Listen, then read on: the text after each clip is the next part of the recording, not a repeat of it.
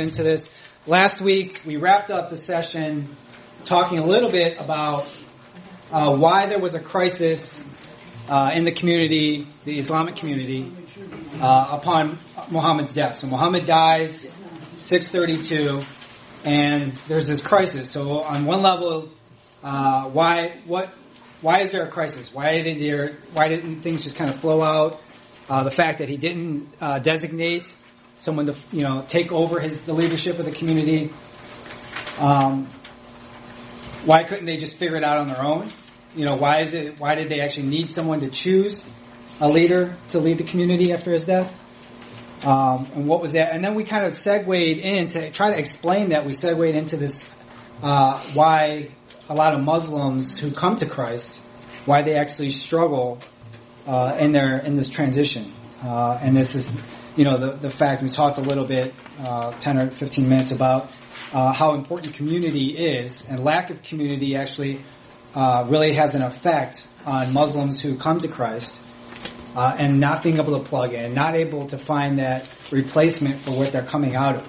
You know, we spent a lot of time in the beginning of, of the uh, semester talking about how uh, Muslim culture, Arab, Middle Eastern culture is very family oriented and how this plays a big, even so whether you're Muslim or Christian, um, really Jew, it, it, really doesn't matter. It's it's um, they're very family oriented cultures, and that you know for the Muslim who comes to Christ, leaving one culture, leaving one family structure, why it's and the security um, of all that all that entails, and then jumping into another uh, community that doesn't is not able to meet those needs in the same way.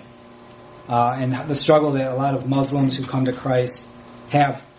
And we were trying, so we're trying to connect these two concepts. You know, why, why there's this crisis in the community in Islam after Muhammad's death. And then we talked a little bit about what other Muslims struggle with when they come to Christ. And the, the connection that we were trying to, I was trying to make at the end is that for the, the Muslims who were following Muhammad in 632, remember all of them were coming out of situations um, where they were persecuted, where they left their families, where they left their clans, uh, had joined something new, joined this new community of believers that was actually taking the place of the the family, the bloodlines, blood structures that had dominated the culture. So now they're in this new community, and all of a sudden the head of that community is dead. And so now all of them are looking at this situation thinking, what now? Who's, if we don't have this leader where we can't go back to where we came from. So we need someone to step up, and so it creates this crisis. So hopefully we're able to, to connect the dots there. Um, this new tribe that is uh, of, of, believers, tribe, you know, with uh, quotation marks. Uh, the people had some place to turn to as they walked away from their old life, and that's what they were. That's what they were worried about. Is is this new uh, family you know, that we talked about this concept of the Ummah. Uh, is this all over now? And where do I go? Where do I turn after after we um, have just left where we where we were?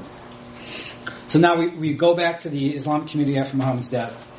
Uh, the same issue was at the forefront of the decision making process some 1400 years ago. This idea of we need someone to fill this vacuum so we can keep this community going. What now? What do we do now? Uh, if you remember, and there's a little bit of a parallel, biblically speaking, in the book of Acts. So, first two chapters of Acts, you know, the everyone's in disarray. You know, they're sitting in the room. We don't know what to do. You know, they're all feeling sorry for themselves. It's it's there's a similar, there's a little bit of a parallel there with the early Christian, you know, the the early believers there in the book of Acts. You know, kind of sitting around looking at themselves. Okay, now what? kind of exemplifying this this nature of what's going on, you had a group. this isn't that. Uh, I just write it so you guys. The Kharijites were a group of Muslims uh, in um, Egypt who, after Muhammad's death, decided, well, we're, we don't we don't need anything. We're just going to form our own group and do our own thing.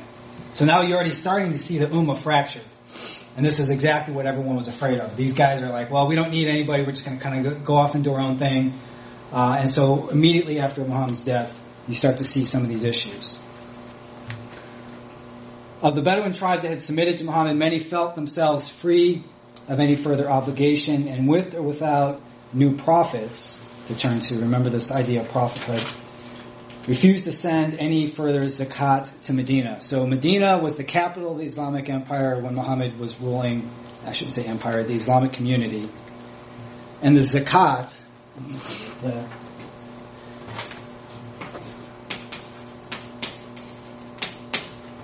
was the, basically the, the tribute. They had to send a tribute, a financial, uh, you know, tribute over to Medina to show their support. So these communities all of a sudden stopped sending this to, to Medina after Muhammad's death. Many others seem to have wanted only to see what the Muslims at Medina and Mecca would do. So they're waiting. What's going to happen? What are we? What's going? What are they going to do? Uh, for the power of the Quraysh, at least, had not been negligible, negligible even apart from Muhammad. So at Medina itself, there was consternation, indecision. The the Ansar, those that is uh, the Ansar uh, is this term. I'm gonna keep writing these things in there, not just so you. The Ansar are the the uh, Muslims who joined him, Muhammad, when he moves to Medina. So remember, he fled Mecca, goes to Medina, and the group of Muslims who join him there are known as the Ansar. So these are like to call to use this term. It, these people have a lot of respect in the community because you know he has to flee Mecca. The, these are so. This is kind of a honorific title, or uh, you know, highly looked upon in Islamic history. We're soon suggesting that they should choose a leader for uh, for the Muslims of Medina and the Quraysh, that is the tribe that ruled Mecca, should choose a leader for those of Mecca. So we're beginning to see, all right, well, you guys, the Kharijites basically said we're going to choose our own leader. The Medina Muslims were saying we're going to choose our own leader. The Meccan Muslims, okay, you guys choose your own leader. And so exactly what we, we're afraid of is, is starting to happen. You're starting to hear this going on immediately after Muhammad's death. So, so there's a decision made by Muhammad's trusted, trusted closest followers, those leaders, that leadership cadre underneath Muhammad,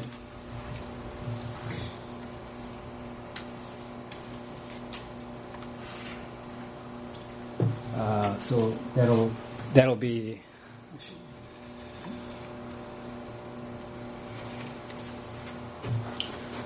um, decisions made to elect Abu Bakr as the uh, Khalifa, that is the deputy who would lead the community in Muhammad's absence. So Abu Bakr was recognized, and we, you should have heard that name before, Abu Bakr.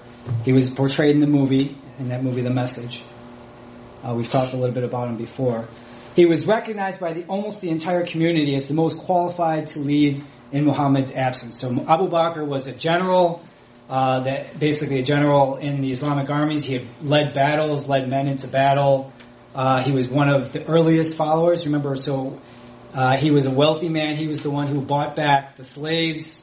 Uh, you remember that scene in the message where the slave is being crushed by the stone. He buys that slave. So he's uh, well respected by the entire Islamic community. And so everyone says, you know, we can, we're happy with this decision. Omar, uh, a trusted military leader and, and, one of the later caliphs, voices his support of Abu Bakr. So this is one, of, probably the most important general under Muhammad, uh, when Muhammad was even alive. Uh, voices his support for Abu Bakr. So these Ansar, these Medinan believers, the Quraysh tribe in Mecca, they all um, they all soon follow. So they're all saying yes. You know, Abu Bakr is is we all recognize him as someone who has authority, who commands respect, has lived an exemplary life. So yes, let's get behind him. And he's made the first caliph under Islam. And so this picture is a um, it's from the uh, Persian, one of the Persian empires, and you, we know it's a Shia image uh, because they actually depict people, and you can see Muhammad here with the the face blocked out, and then Abu Bakr is is right here. So I mean, obviously, these, it doesn't matter what they look like for us, but just so you know. So Abu Bakr, these are the picture of the caliphs after Muhammad. so Abu Bakr's under Abu Abu Bakr's leadership, there a military campaign gets started right away uh, to spread Islam in earnest. So the first of these conflicts was known as the Ridda.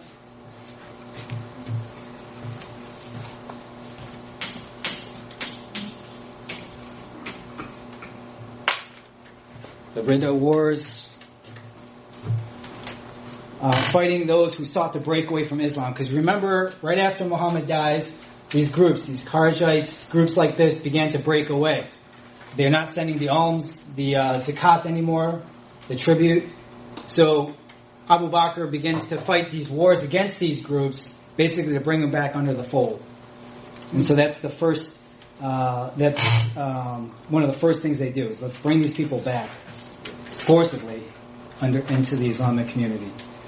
Uh, the regions who were only nominally or superficially followers of Muhammad in his lifetime were now wholly and completely integrated into the Islamic Empire, providing income through the zakat, and also providing an impetus so that we don't have any more apostates from the, the community. And this is an important concept because we talked a little bit about this last, I think in the last session. You know, under Muhammad, he basically let a lot of the outlying areas do their own thing. I mean, once they paid the zakat, they were fine. They didn't have to adopt Islam. They didn't have to um, join up in these wars and battles if if they didn't want to. But all this changes after Muhammad's death and Abu Bakr takes the lead because now these groups are increasingly being made to become Muslims and to uh, do more than you know basically adopt the ways uh, in a more intense fashion uh, of of these the community in Medina. Uh, any questions so far on this? So this is going to be a little the the historical part of the lecture. Once we push through this, we can get into the a little more discussion. Abu Bakr's leadership only lasts two years. He dies in 634.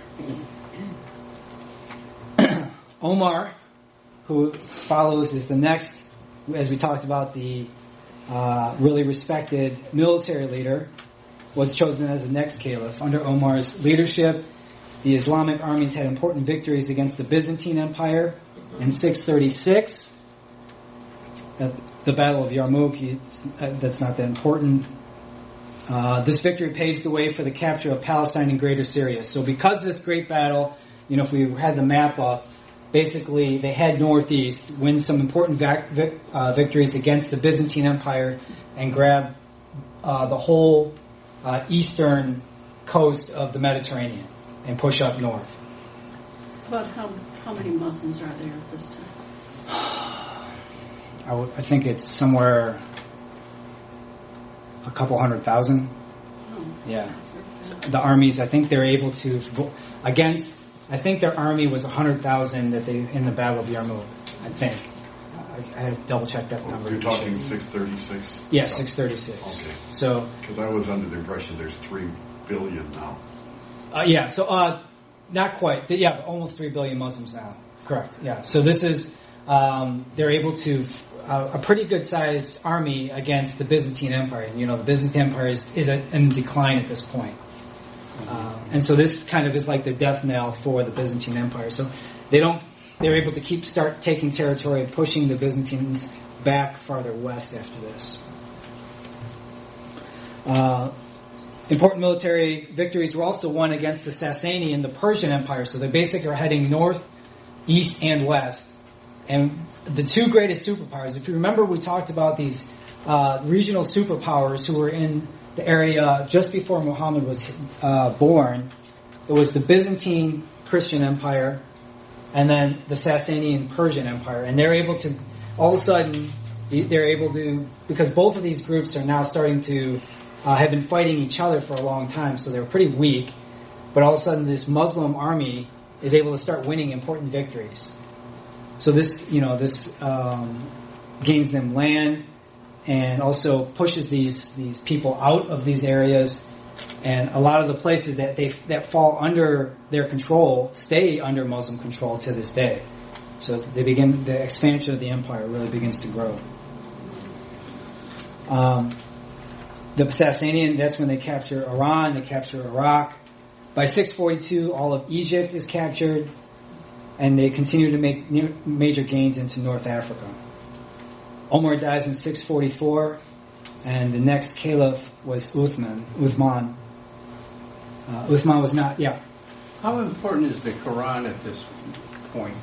Now, he transitioned out of uh, Abu Bakr as a warlord vassal thing, Yeah, and now Omar's muscling in with uh, the Muslim Islam thing. yeah. So is he really shoving uh, the Quran down people's throat to convert It, it's accelerating now. Oh. It, it accelerates under Abu Bakr, and uh, Uthman is the one who really begins to. This one that we're just about to talk about is the one who sends it out, sends the Quran. He compiles it and then sends out copies Oh, okay. to the land. So now he's he's the one that's really accept. It's it's you know it's under Uthman that uh, it really uh, the Quran is codified and then spread out through okay. the whole I was wondering if you're using religious intimidation right now or Um, or something. now it's beginning.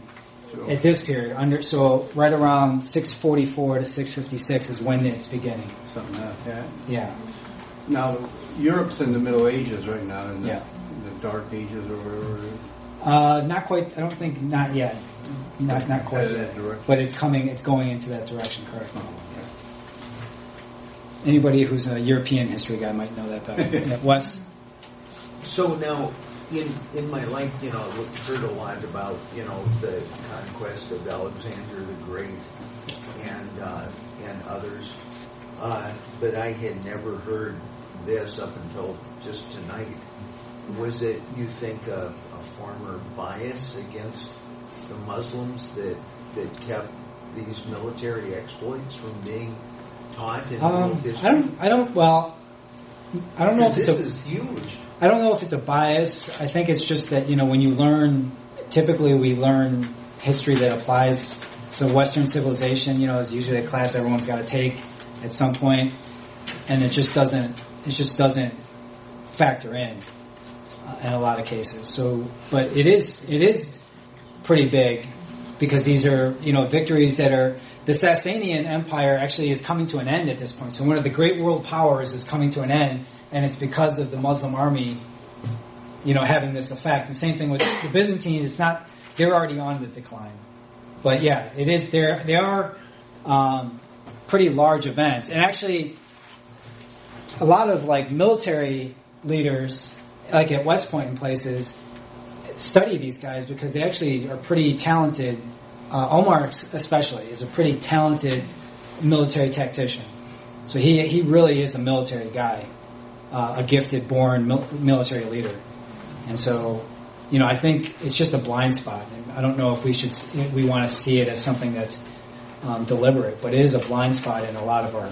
I mean, just because like Vienna, I think there was a big battle in Vienna later Yeah. on in the, Right. in the Dark Ages where the Roman Catholic forces uh, defeated the, the Muslim forces, and Yeah. you know, so you hear about that, but you didn't hear about the victories. Yeah, well, and it's these victories that actually set up, you know, that will eventually set up the, the Crusades because they're capturing this land, Palestine, Jerusalem, marching up into Syria, taking these these lands, and it's that's by the time you reach the 10th, 11th century, you know, you have this fueling of the Crusades now to cap- recapture.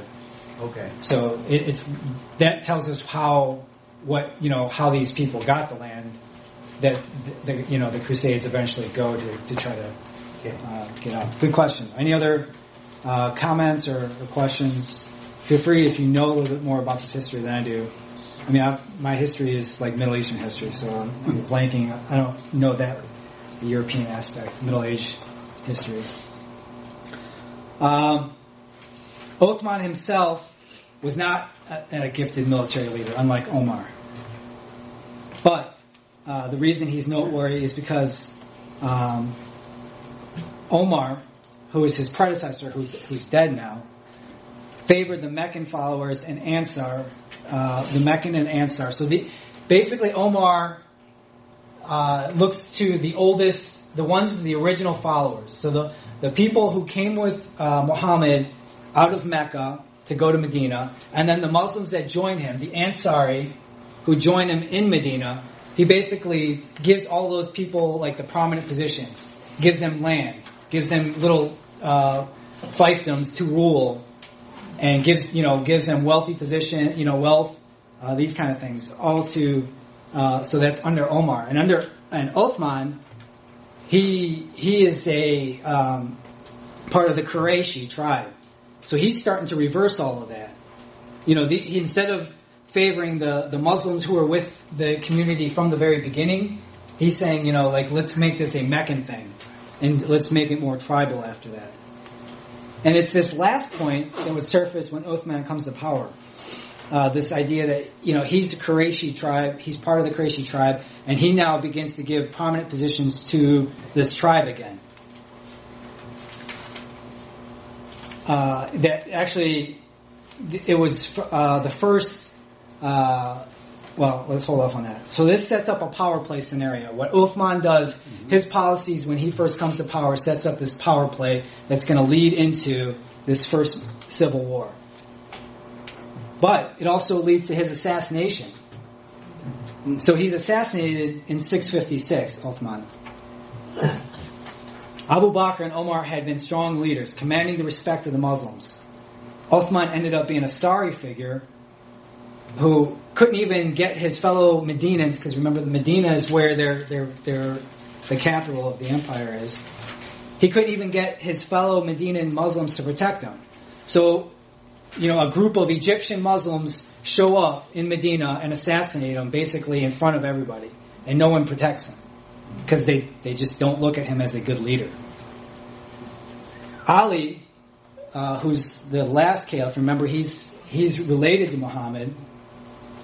Uh, he's shortly changed, uh, challenged by this uh, character Muawiyah, who you, you, don't have to memorize his name or know his name, but just uh, so just mention it. He's part of the Umayyad, uh, this clan that Uthman's part of. So you have this clan of the Qurayshi tribe, and Ali, who's in the bloodline of the Prophet, now who's also the Caliph, beginning to come into conflict over what Uthman had done. And part of this is a result of Ali is actually in the city. He's in Medina when Uthman's assassinated. And he doesn't do anything. He doesn't take people and go to protect them because it's not like it was in, in the middle of the night kind of thing. I mean, you just had a group of Egyptian Muslims march into the city uh, and then, you know, assassinate this guy. Ali doesn't do anything to stop it. He doesn't try to help Uthman. And so these uh, Umayyads begin to see, you know, see that, you know, Ali not only didn't help, but he dishonored Uthman and his tribe by not helping. And he doesn't punish those because everyone knows who did it. You know, we know who did it. We know today the, the group of Egyptian Muslims who, who did this. Everyone knew who, who it was, and they're never punished for what they do. And that, which also points to the fact that Uthman is, is not very well looked upon by the community.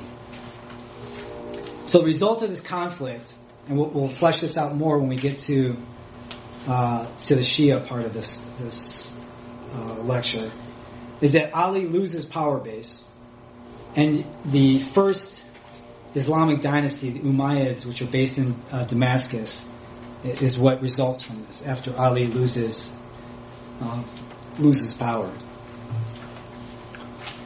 All this takes place in the context of the weakening, faltering Byzantine and Sassanid influence over the region. Ali himself is murdered in 661. So, and then put these out of order.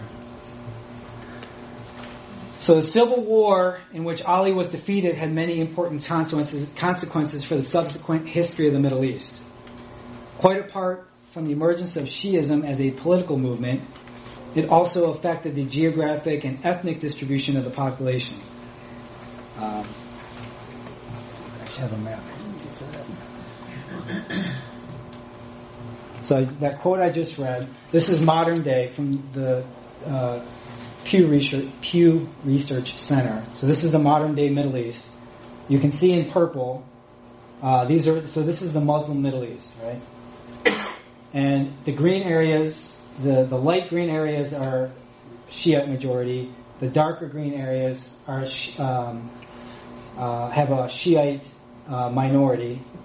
And you can see this conflict that happens under Ali, uh, immediately following Ali's death. This is what shapes why they're, why they're Shia in this area, in Yemen, in Iran. So today, if we, um, if we look at what's going on right now in, in, the, in the Middle East, today, you know, if you pay attention to the news, Lebanon's uh, prime minister is, is being held in Saudi Arabia right now. And there's, there's a conflict. Saudi Arabia is fueling a civil war in Yemen. A year ago in Bahrain, there was an uprising against the, the Sunni uh, leadership, which in a Shia country. Iran and uh, we already know what's going on, what's been going on in Iraq for a long time. Syria, we know what's been going on in Syria. All of these areas uh, have have a lot of conflict in them, and it's you know this Sunni Shia struggle. So the shape, the face of the modern Middle East has a lot of it. What it uh, has a lot to do with what's going on now in the seventh century. The civil war that that it results uh, going back to Uthman and, and, Ali and these guys. A large uh, number of the supporters of Ali were Yemeni tribesmen who came in to settle in the region uh, into Kufa in Iraq. So a lot of the, so I think,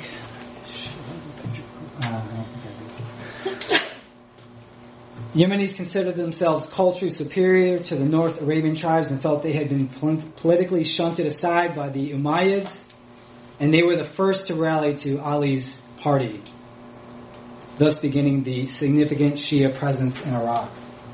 So from this point on, Iraq is majority Shia. I mean, it's these Yemeni tribesmen who first follow Ali, then settle in Iraq, in southern Iraq. Kufa is roughly like right here.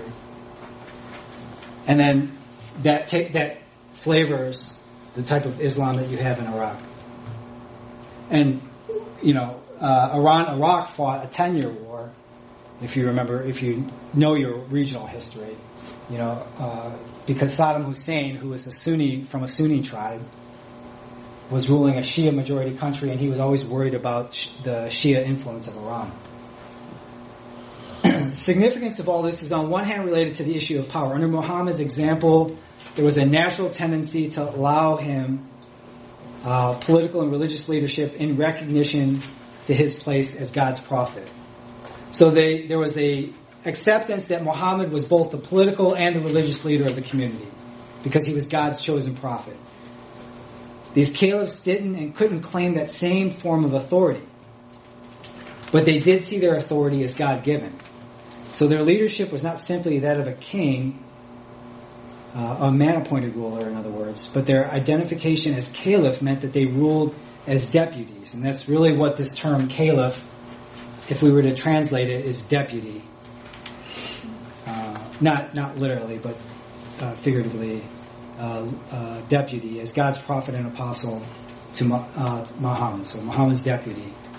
There was a solidification of religious and political authority that was previously present but not codified.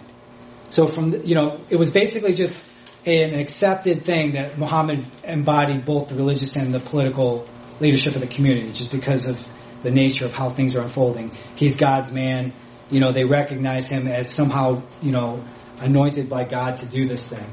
These other guys couldn't claim that same authority, but but they are, uh, but in the same way.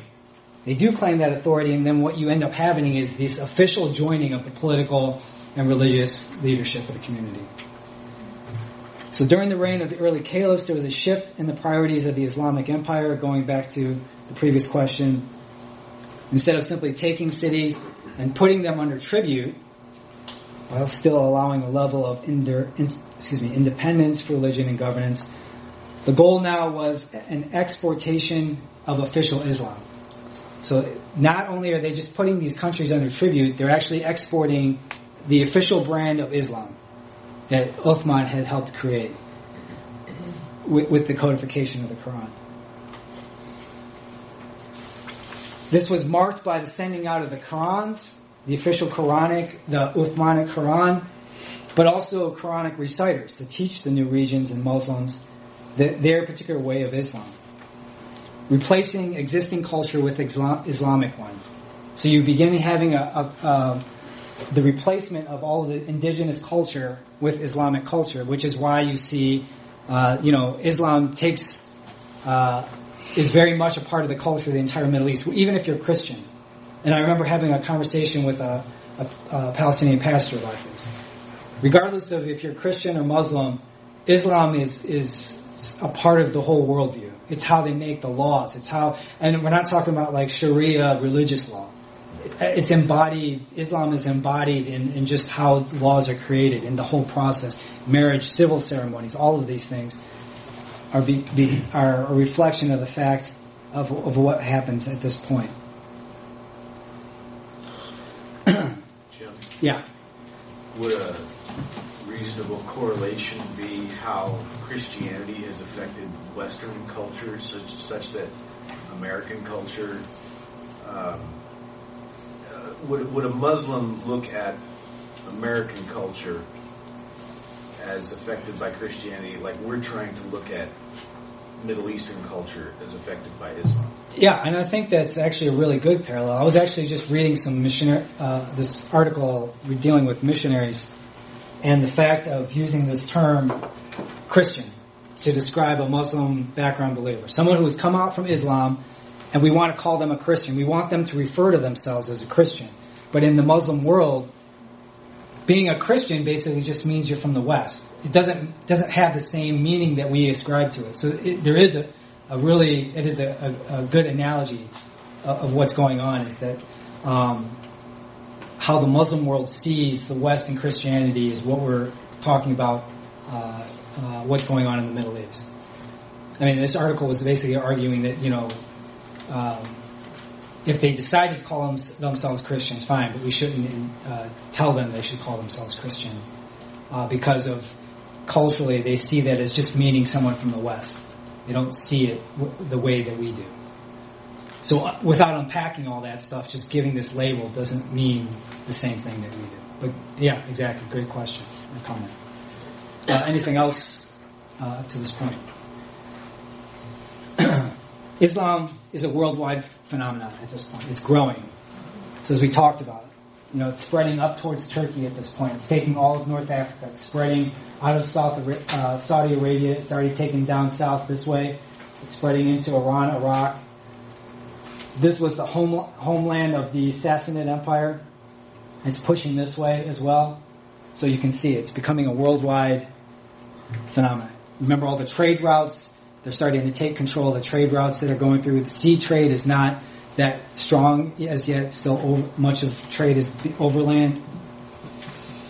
In the end, then, Sunni Muslims accept Muawiyah, this person who had pushed back against Ali. They accept his rise. He lacked religious authority, but he guaranteed the basic order that the faith was thought to need. Remember, and this goes back to the original point we started with today. There was a fear of what was going to happen to the community. Things were starting to break up. Things were starting to fall apart. And this, this person, Muawiyah, basically said, you know, we can make this, I'll make this stable and, and give it the order it deserves. So he gets this support. Under the Umayyad Empire, uh, under the Umayyads, the caliphs became both pope and Caesar delegating authority over religious matters to professional religious scholars and functionaries, the ulama.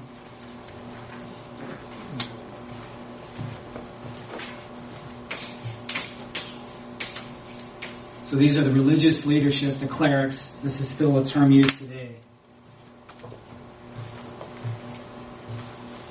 The Sunnis were well on their way to embracing their traditional stance of accepting a regime's legitimacy so long as it provided order, that it protects Islam, and left religious matters to the ulama. Can you think of any any country right now who basically would fit that bill? that provides order, protects Islam, and leaves the, all the religious matters to the ulama. Any country in the Middle East. One that should jump out to you is Saudi Arabia. So this this is a, a would describe modern day Saudi Arabia. The ruling the ruling family, the, the House of Saud, these guys are not. I mean, they're they're anything but religious. They're not religious leaders. They are just the ruling family, but they protect Islam. They provide order. They let the clerics, the Wahhabi uh, clerics, do do their thing, and they they are the ones that support and give the money. so all the mosques that are a lot of the mosques that are built around the world are funded out of Saudi Arabia.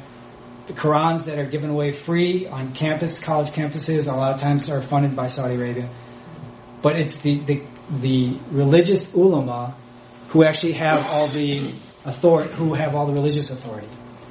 The, the Saudi family, you know, they're, if you ever watch the news and paid any attention, they're like, these are like princes, they're getting busted for prostitution, they're being, you know, engage in homosexual activity, you know, they're doing all this lavish lifestyle, alcohol, drugs, they're always getting in trouble for. But it's also the place that, you know, births people like, um, Osama, the bin Laden family. You know, because you have this religious authority that is able to, you know, you have religious police running around that, you know, uh, will, you know, beat up a woman if she's out without a, a scarf or things like that. You know, so, uh, I mean, that's not as prevalent as it was, but it used to be really. There was a, about a month ago, there was a woman who put a, a young lady who put a picture of herself from behind and walking around somewhere in Saudi Arabia with a um, miniskirt, just like a. I mean, it wasn't like super short, but it was from behind her, just walking around in a miniskirt, and the police arrested her because of she put this picture of herself on Instagram. So you have, to this day, this religious ruling, these clerics setting their agenda, uh, and with the full um, approval of the Saudi family. All right, so we're going to start our Shia section, but I do want to read this quote that I, for some reason, put at the very beginning of the uh, slides. The Shia-Sunni conflict is at once the struggle for the soul of Islam, a great war of competing theologies and conceptions of sacred history, and a manif- manifestation of the kind of tribal wars of ethnicities and identities so seemingly archaic at times, yet so surprisingly vital with which humanity has become wearily familiar. This idea of Shia-Sunni conflict for the soul of Islam.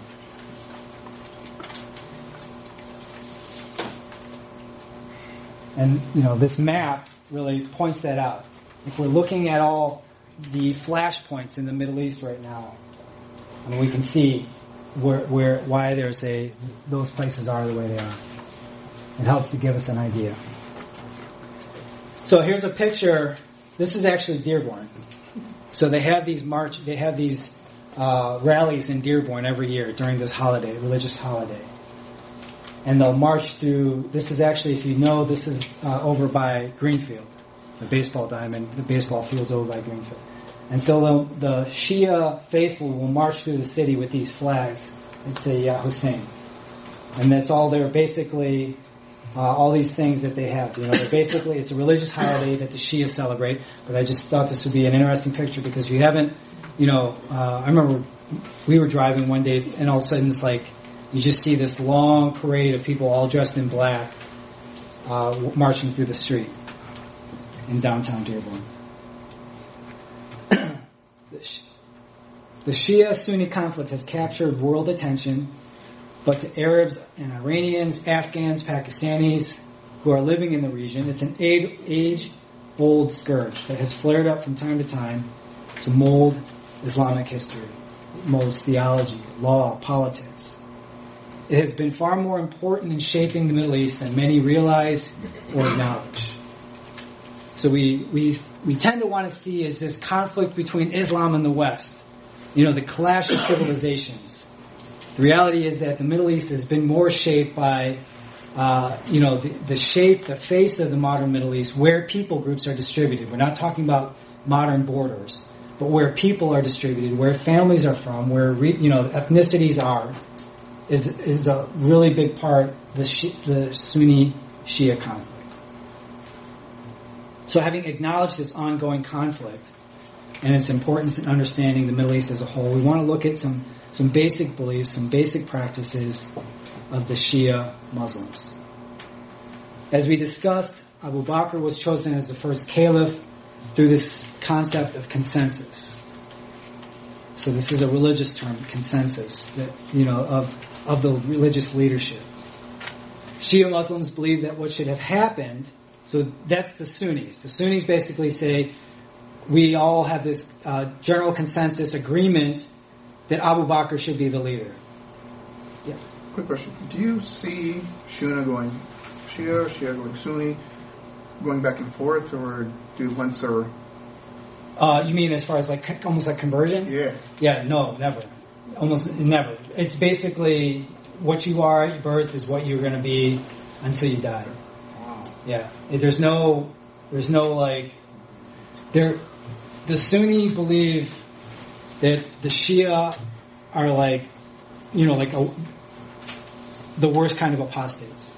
You know, like if you listen to the rhetoric coming out of Saudi Arabia about what the Shia, the Shia Muslims, you would think that they were like the scourge of the, world, the earth. Do, do you have like an analogy in, in Christendom that would help us understand the so so like Baptists and Presbyterians, we think Presbyterians are brothers Yeah, in no. Christ, but they're wrong on certain things. But Shia Sunnis are like, no, you're completely wrong. Yeah, absolutely. There's yeah, they're basically, and that's why the terminology they use is apostates. So they are um, apostates, and it's actually a violent. It flares up violently, and it it, it it's so entrenched, and it uh, there's no why you have in the, in the last 15 years a lot of the conflicts have to do with this. So why why was Saddam Hussein you know, why was there this uprising in, in Iraq that Americans helped fuel? And then why did it take the shape? What happened in Iraq? It's because you had the, the whole country is Shia. It's like 70% Shia, 68% Shia. And you had the Sunni ruler basically keeping all the Shia down. You know, so the best jobs, the government, everyone, if you were uh, Sunni, you got, you know, a pass to do the best and, you know, all the great positions, and actually Christians as well. He, he gave Christians a lot of, uh, supported Christian areas and regions, allowed certain government positions to go to Christians. But if you were Shia, you were always the worst, got the worst positions in the military, you know, the worst positions in, gov- you know, you couldn't get into the ruling part of the government.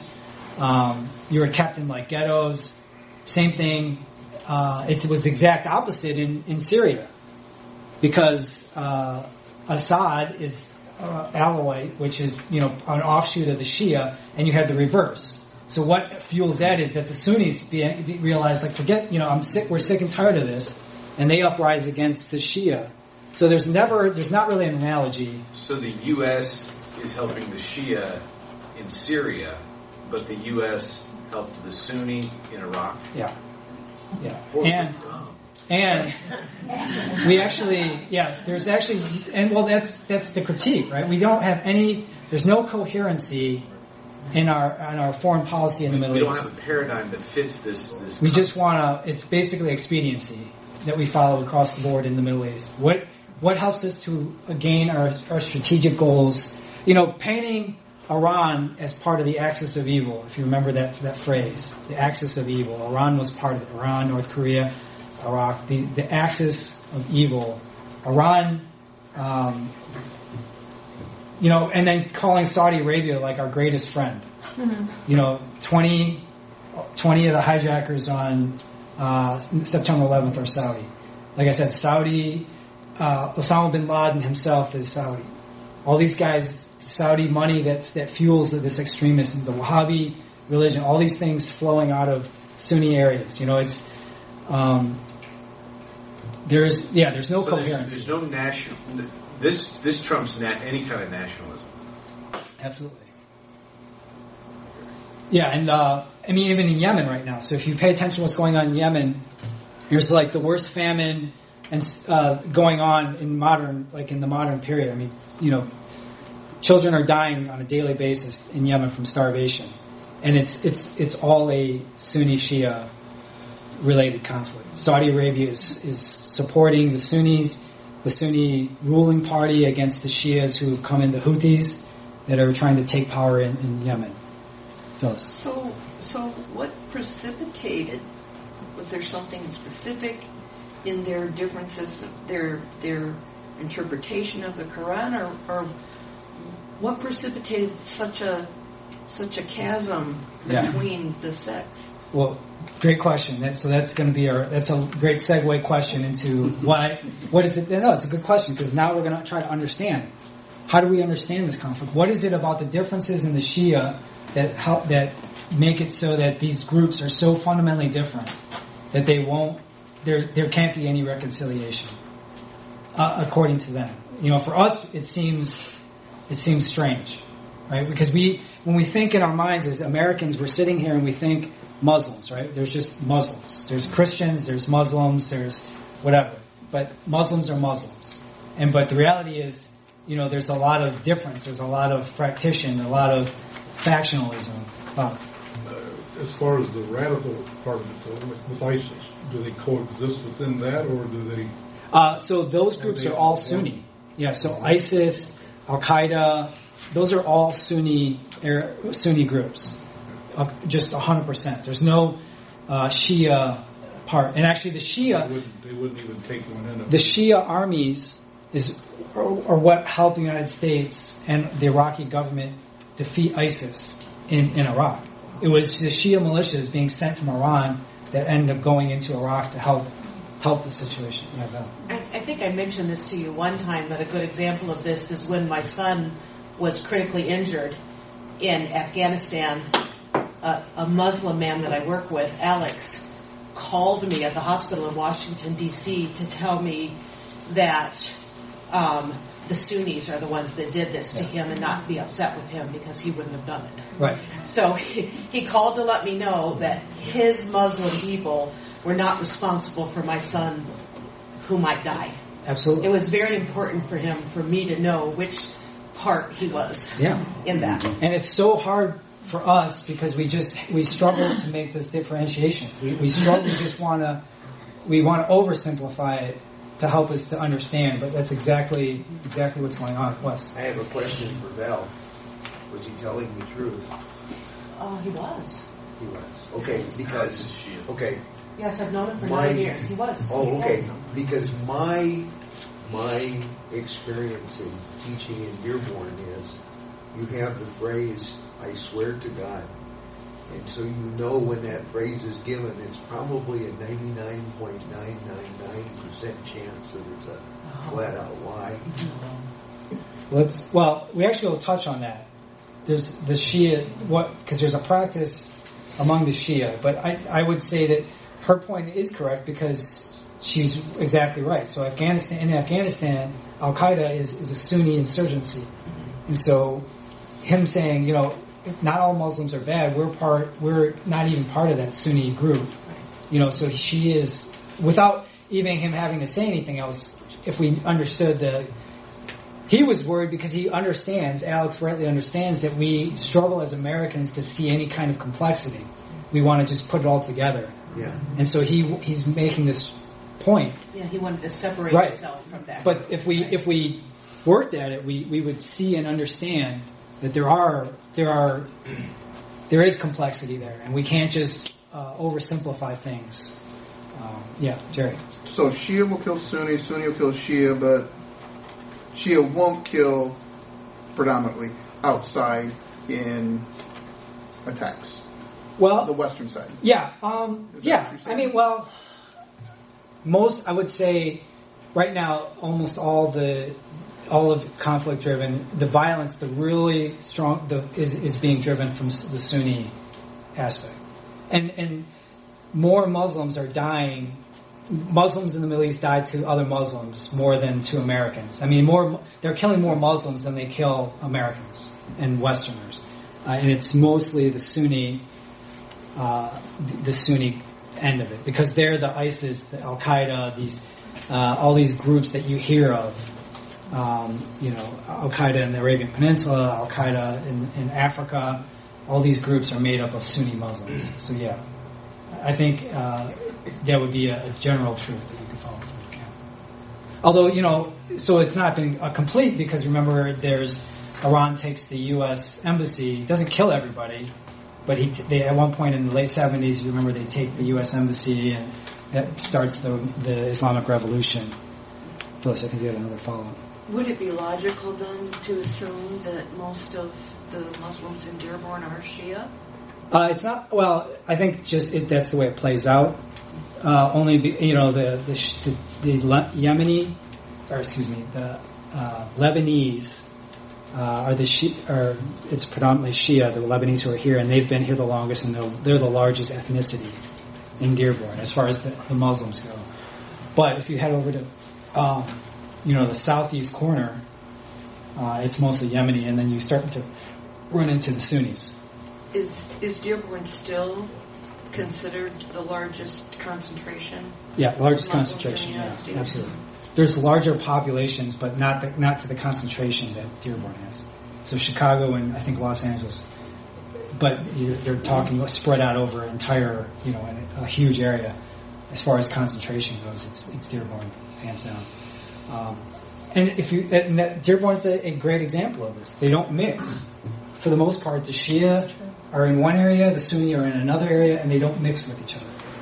You know, they um, these groups just they there's a resistance to want to be around others because they just see themselves they they see the Sunnis see the Shia as an apostates as apostates, and the Shia recognize this. They, the Shia, it's not that the Shia are saying this about the Sunni as well, but the Shia recognize that they they're in the weaker position historically, and they've always seen themselves in in, a, uh, in that position. What do they name as their reason for? Because to call them an apostate is to say that they're not following after Yeah. God.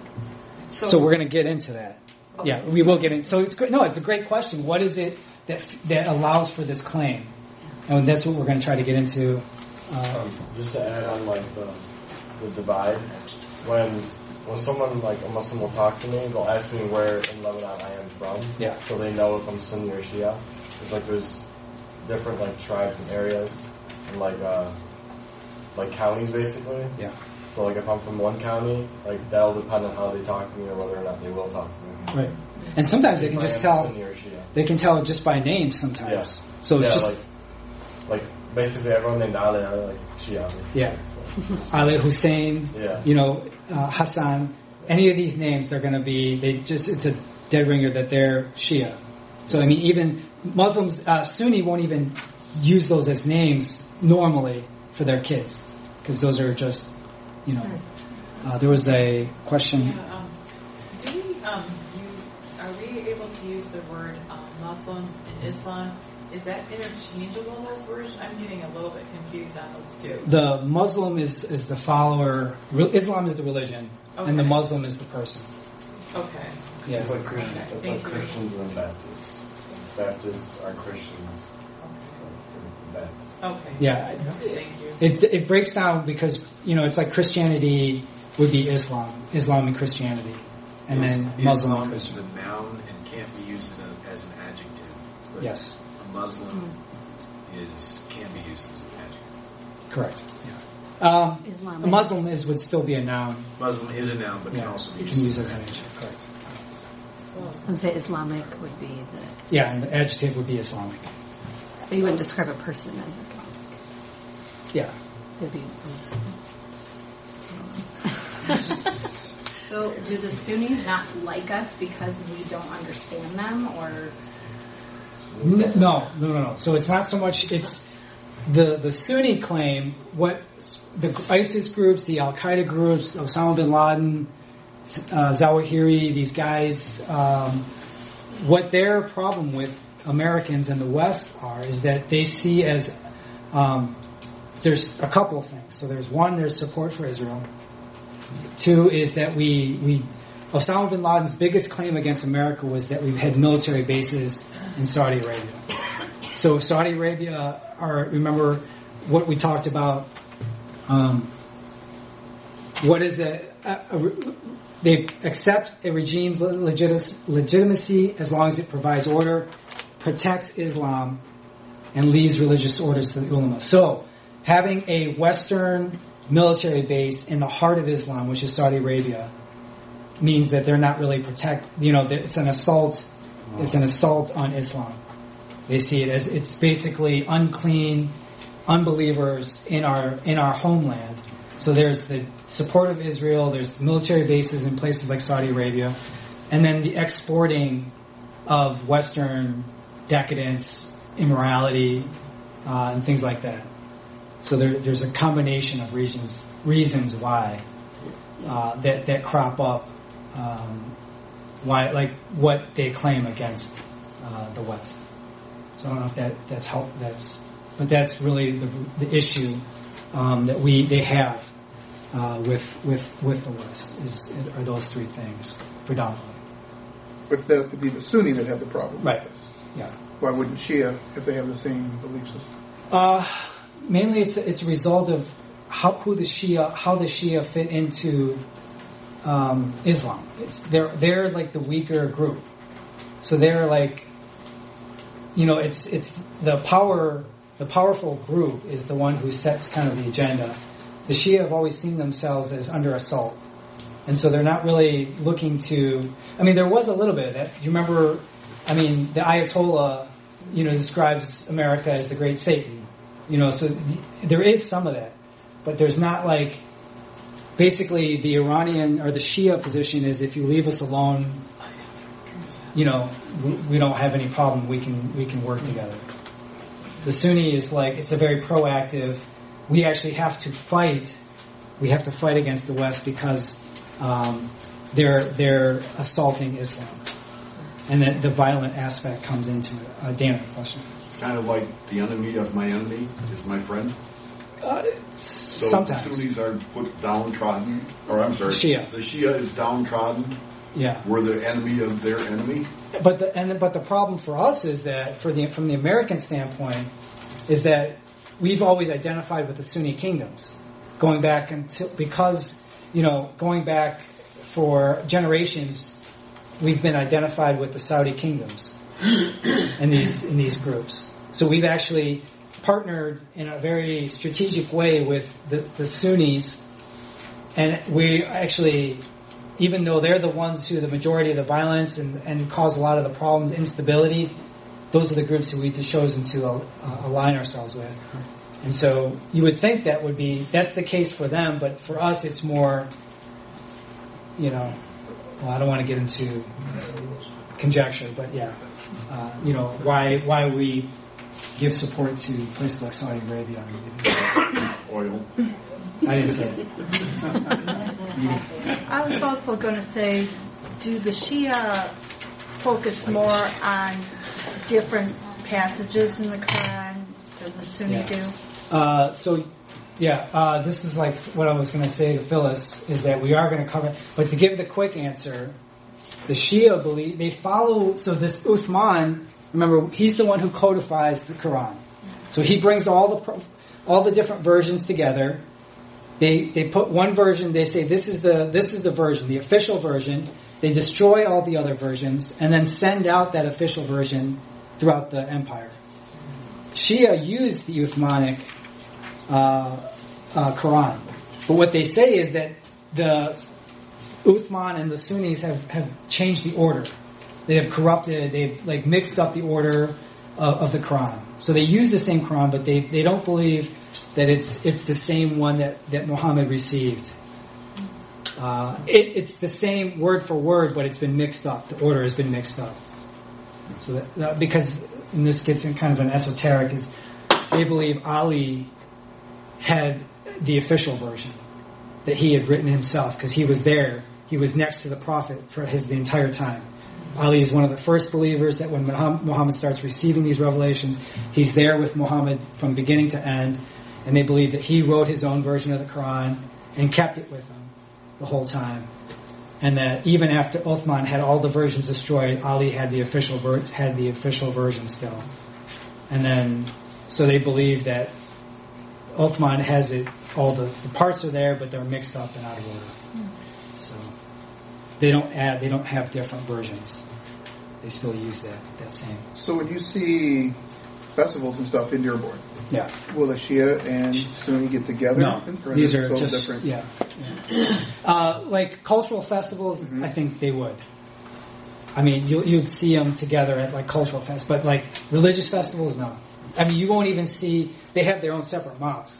So the big mosque on Ford Road, you never, you would never see a Sunni Muslim go to a. a they would pray at like their house with a group of believers out on the street because you know under Islam you can actually just pray out in the street as long as you have some kind of covering down.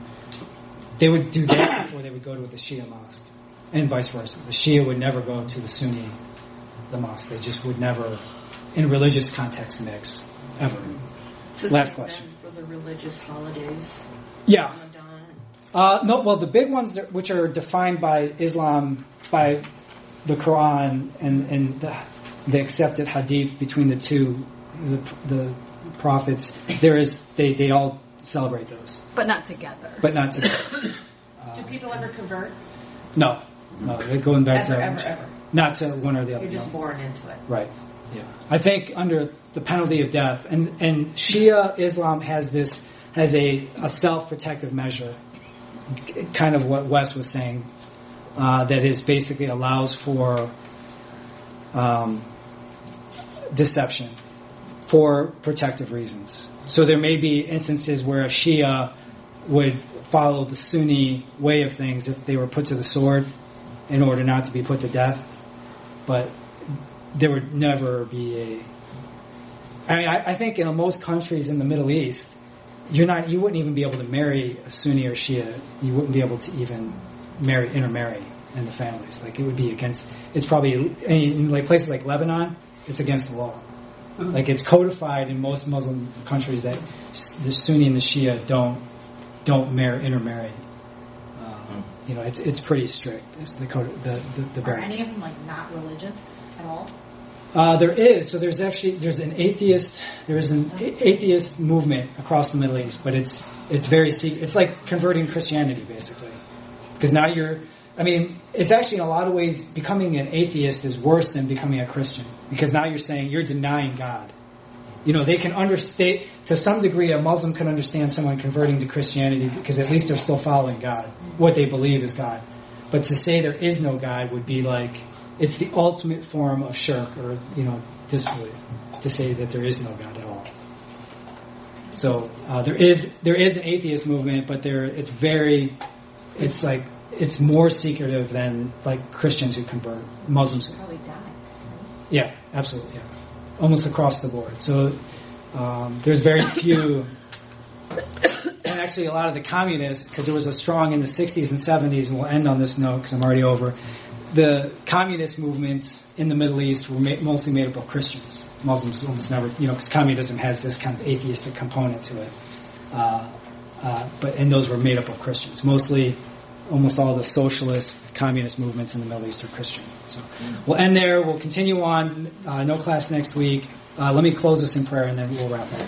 Lord God, we, we thank you for today and for this evening, for uh, just the great discussion and the ability to learn a little bit more. We pray for uh, just opportunities, opportunities to put uh, to practice some of the things we've learned with our Muslim neighbors and coworkers and friends. Lord, give us a heart to reach out to show the love of Christ to those uh, you bring into our life. We ask in Jesus' name.